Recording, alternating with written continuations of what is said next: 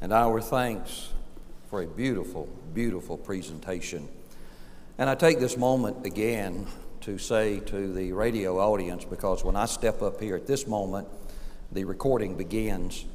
And that is, those who have become regular listeners by way of radio always invite you to our service if you're able to and can to be here and to enjoy the first part of praise and worship. It is always just absolutely wonderful.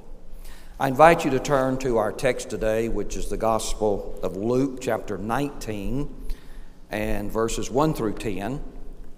And if you were here last week, you know that I had thought I would cover this also with the Samaritan woman, but it was just too much to do uh, in one service. So we come today to consider very closely uh, Zacchaeus. And the title, as you see there, is You're Number One in the Eyes of God. These titles go through revisions. Uh, I was going to entitle it uh, Excited and Delighted Part Two, but I thought I better stop while I'm ahead if I am, you know? And then it was You're Number One, but I thought some of you would take it to heart. So I thought I better clarify this because Jesus is the one, amen? But I want all of us to know that we are, you are number one in the eyes of God. Let's pray together. Almighty Jesus, for the opening of your word and knowing that without the anointing of the Holy Spirit, we'll not understand it or receive it. And so we pray for that illumination, that aha moment. And as familiar as this passage is, I never saw that before. And that we will know in our hearts that we're number one in your heart. Forgive us of our sins in the precious name of Jesus Christ, we pray. Amen. One of the important things to do at some point would be to study the importance of one in the Scriptures, of one in the Scriptures. That is, if you went back a couple of chapters to the Gospel of Luke, chapter 15, where there are the three parables of lostness, one is very important here. A shepherd had a hundred sheep, one was missing. 99 were safe and secure. That was not good enough for the shepherd. He went out in danger of his life to find that one. These are parables of lostness. They are parables that, in the eyes of God, in the heart of God, we're number one. That second parable was of a lady that had 10 coins, and one of them fell out, rolled off the table or whatever, and she turned the house upside down, cleaning it, looking for that coin. I told Charlotte one time that I had dropped some money and it didn't work. She didn't turn the house upside down looking for it, so it, it just didn't work. And in each of these parables, they would go out then and say, I found that which was lost. Come and rejoice. And you know, that third parable is that of the prodigal son, of the man with two boys, and I like to refer to them as boys because I have so many boys in my life with all of my grandsons. One boy was missing. And the fact that there was still one at the house, that was not enough. And that father never, never, never gave up his heart for that one. It's been well said, somebody said it first, that if you were the only person on the face of the earth, Jesus would have still died on the cross. Amen? Jesus would have still died on the cross. I'll always remember with great fondness in my heart in one of the churches I was blessed to pastor and it was a time, it was the right time, the right place, everything. It was an unbelievable growth period in the life of the church. And every month we would look at what we call the clerk's report. And we were baptizing a lot of people, a lot of people joining the church. And for one month, all of a sudden, there was one profession of faith. And so I made the comment that this month uh, we only had one profession of faith. And you know, you learn real quick. And one of the deacons spoke up and said, Yeah, Brother Bill, but that was my boy. Amen. I'd name him today because everybody here just about would know him, uh, that little boy. but he said, That's my boy. So you're number one, and one is very important. So let's dig into the text here. And point number one is you're number one just as you are.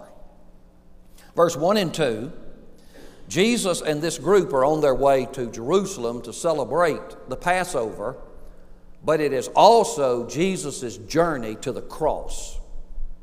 And this journey for the Passover that took place each year went through little towns and little towns, and every town they went through, they picked up people along the way.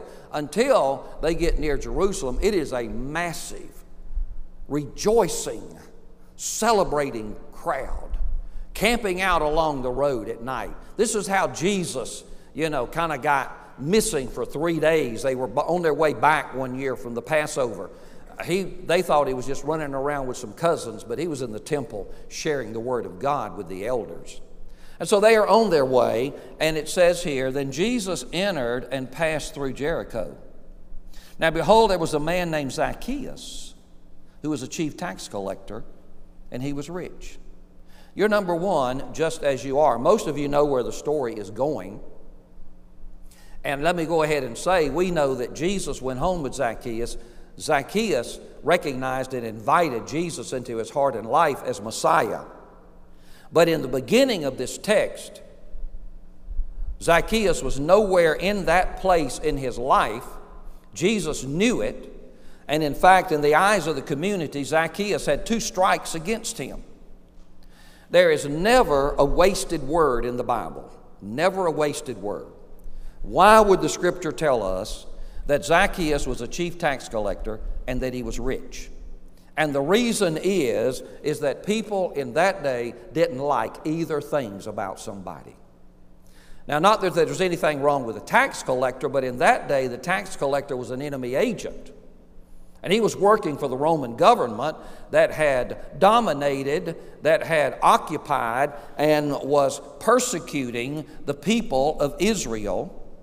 And there were those individuals that were responsible for collecting the taxes for the Roman government. And everybody assumed that they were thieves and that they were skimming. And you can see this if you go back to the Gospel of Luke, chapter 3, at one point. John is preaching, the Baptist, and I mean, he's preaching up a storm. And people are coming out everywhere wanting to know what do, they, what do I do to be baptized? Soldiers came out, wanted to know, what do I do to be baptized? And it says in verse 12 and 13, tax collectors came to him and said, What do we need to do to be baptized? And Jesus told, John told them, just don't collect any more than what they have been assessed. Just be fair with the people. And so that town of Jericho didn't care for Zacchaeus. And then they didn't care for him because he was rich. And some people, you know, they probably thought, well, uh, he's rich at my expense.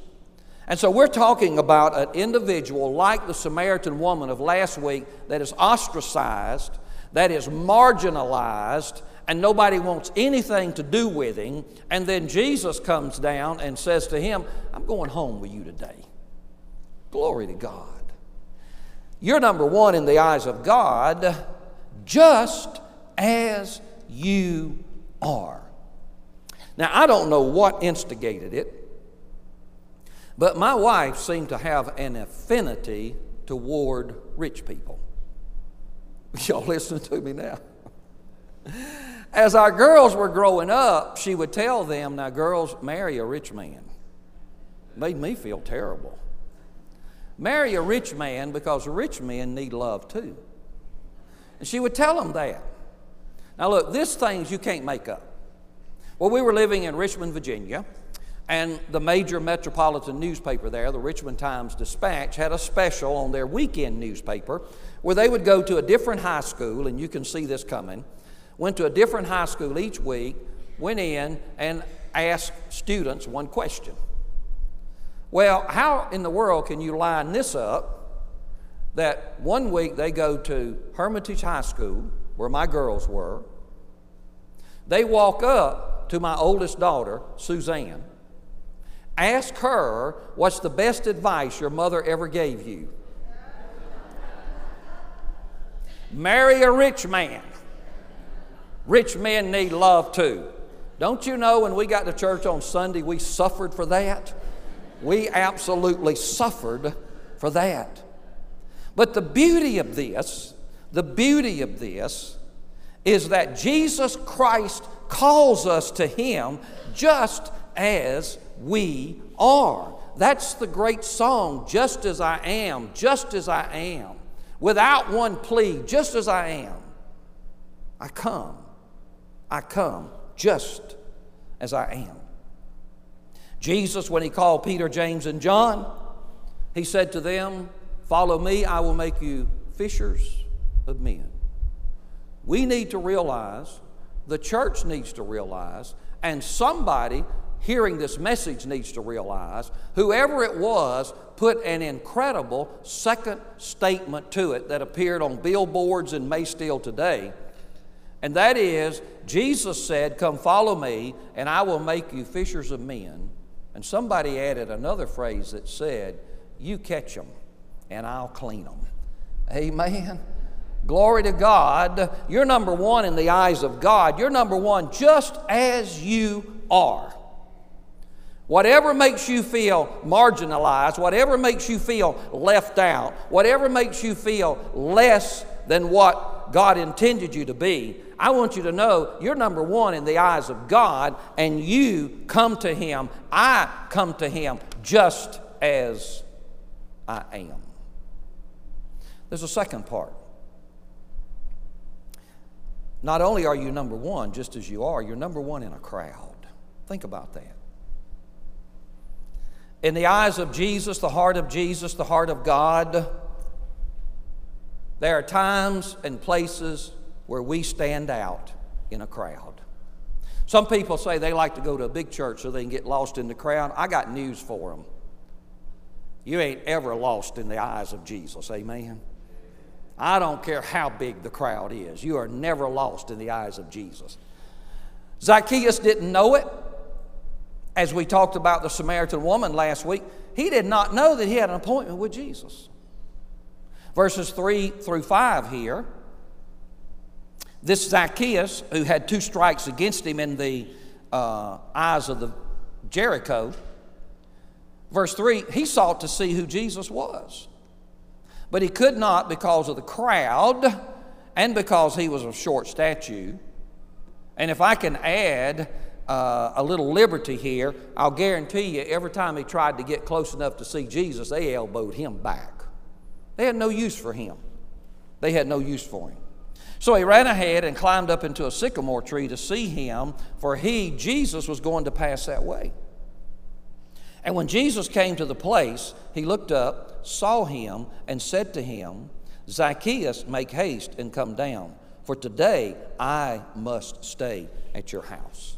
A point that I made last Sunday that is still fascinating my heart.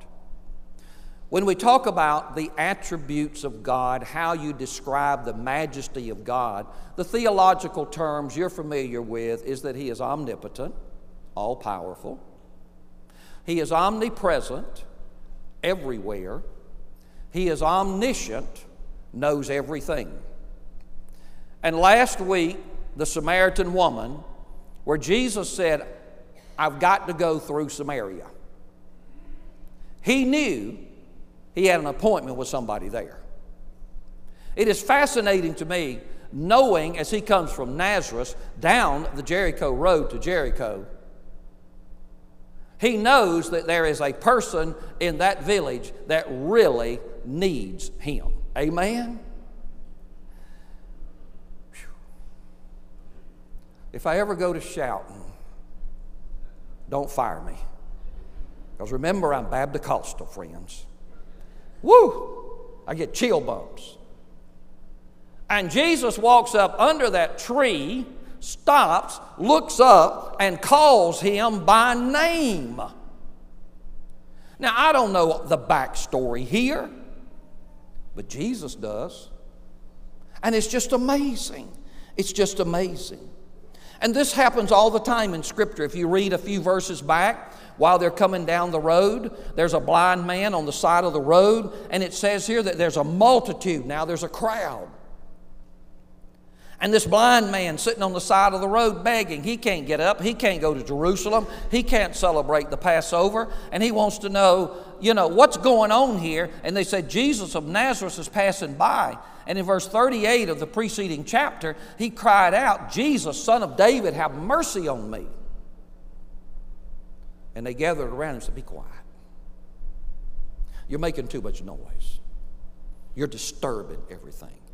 The Bible says he even cried out louder Jesus, son of David, have mercy on me. And Jesus stops. And he says, Bring him to me. And that blind man was number one in a crowd, and Jesus healed him. You don't have to scream out here today. If you need Jesus, your heart is screaming. Amen.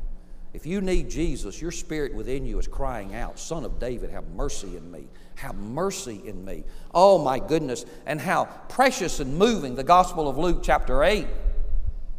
A woman who has suffered with a blood disorder for 12 years, and there's been no help for her, and Jesus is passing by. And she says, If I can just work my way in there, and touch the hem of his garment, whew, I'll be healed. Everybody knew her. They knew that in their culture she would have been an unclean person, but she worked her way through there and she touched the hem of his garment.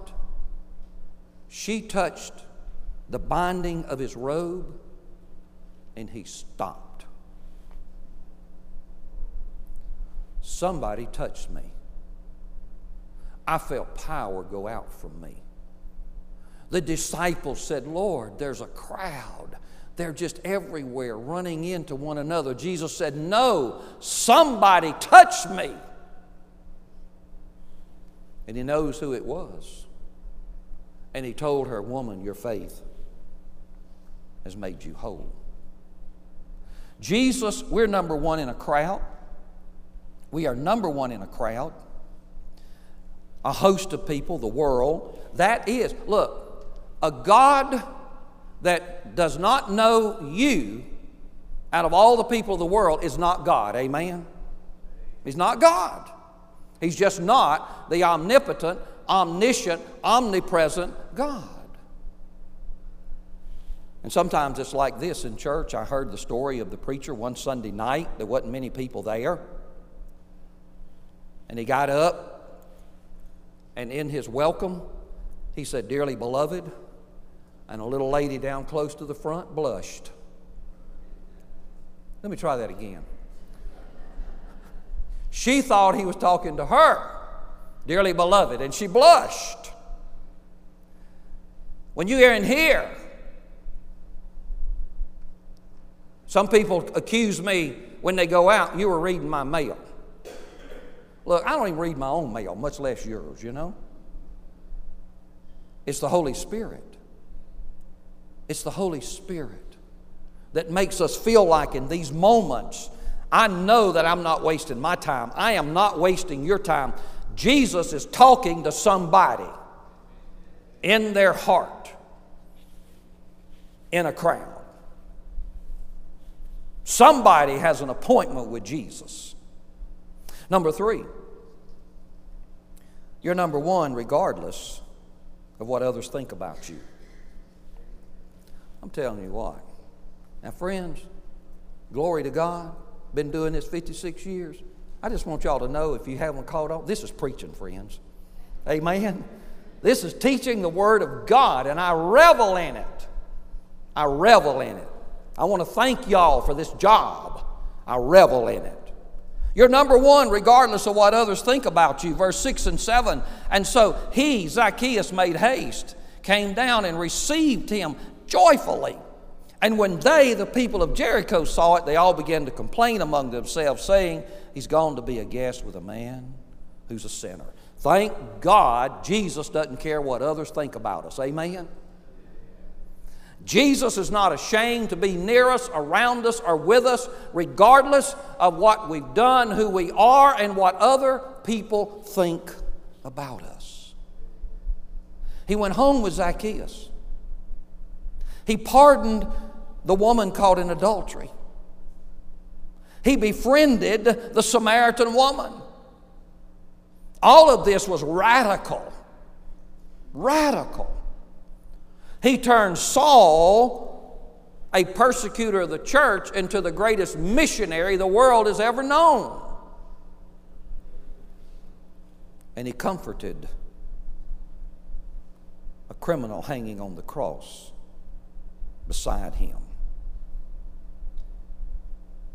I pray to be able to tell this as powerful as I heard it. And that is of a man that showed up at the pearly gates to enter heaven. The angel in charge of that moment was flustered, confused, and did not know what was going on. And so the angel asked this man, why are you here? He said, I'm here to come in. The angel said, We don't have any record of you.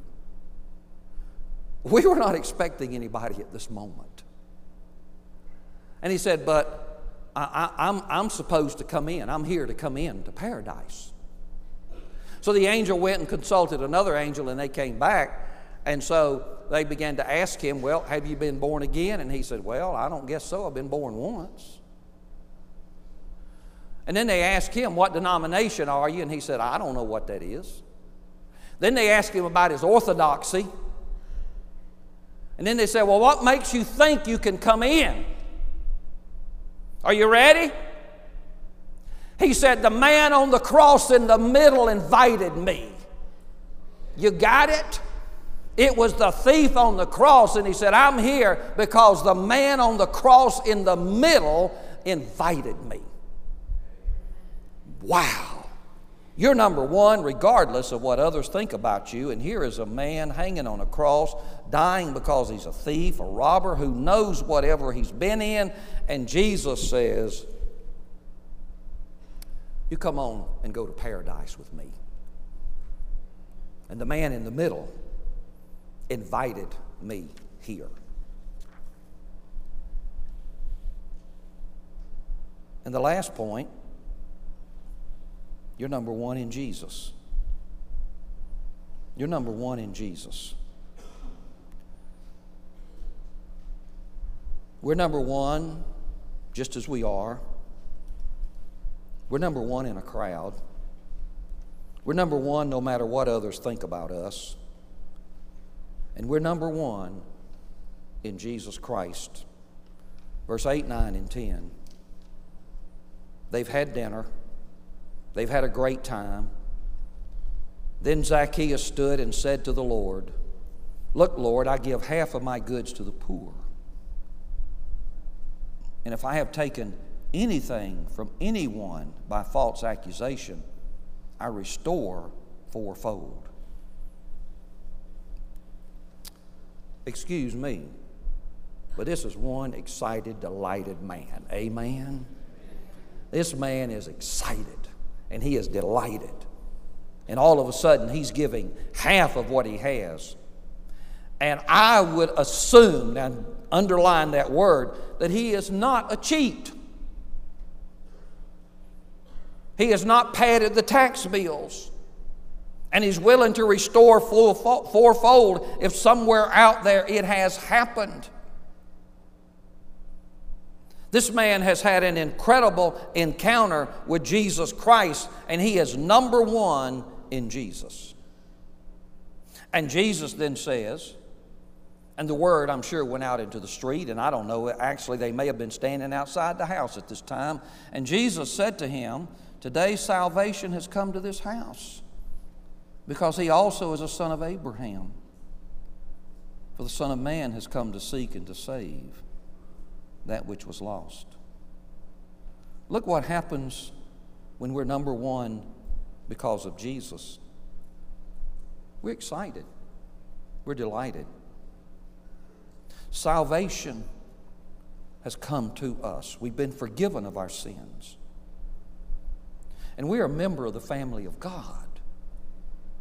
He says, This man also, and this right here was enough for them to crucify Jesus in Jericho that day. This man right here is a son of Abraham. Jesus told him one day that, look, don't hide behind this son of Abraham business because I can speak to these stones here and raise up sons of Abraham. We don't need to be hiding behind any genealogy or whatever, friend. I'm telling you what, you ain't getting in on grandma's religion. Amen. But Jesus said, this, this man's a member of the family. And, and what he was saying to those who were there to hear it meet your new brother. Whew. Meet your new brother. He too is a son of Abraham. I always remember, and I've been blessed, as I've told you so many times, to share faith with little children. And sometimes I ask a question, and you know, I don't realize that it's going to be one that really trips them up. But I'd met with this little fella, and he, very sincere, prayed the prayer to receive Christ as his Lord and Savior. And I just looked at him and I said, You know what that makes us now? Well, the answer I was looking for was brother. I said, You know what that makes us now? And he looks around. And then he looks at me and says, Buddies? and I said, Yes, we're buddies. Oh my goodness, Jesus was telling those people, this, You got a new buddy here. He's your brother, he's a friend of God. And then Jesus says, Man, this is why I'm here. I'm on a mission. When they came back to the well that day in Samaria and they had food and they offered Jesus something to eat, he said, I'm not hungry. And they thought, well, this lady has given him something to eat. And Jesus said, I have meat to eat that you do not know of. And I'm going to tell you, friend, you can be so caught up in living and serving for Jesus. I'm telling you, you can start seeing people get saved and you won't be hungry, friends. Your heart will be filled. Jesus is on a mission. Somebody here, radio, has an appointment with Jesus. Come as you are. We sing our hymn of invitation. Oh my goodness, what an incredible, incredible story for us.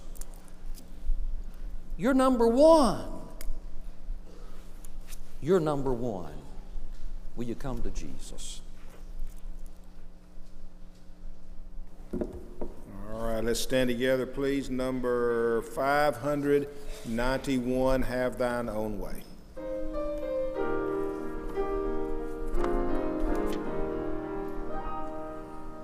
Have thine own way,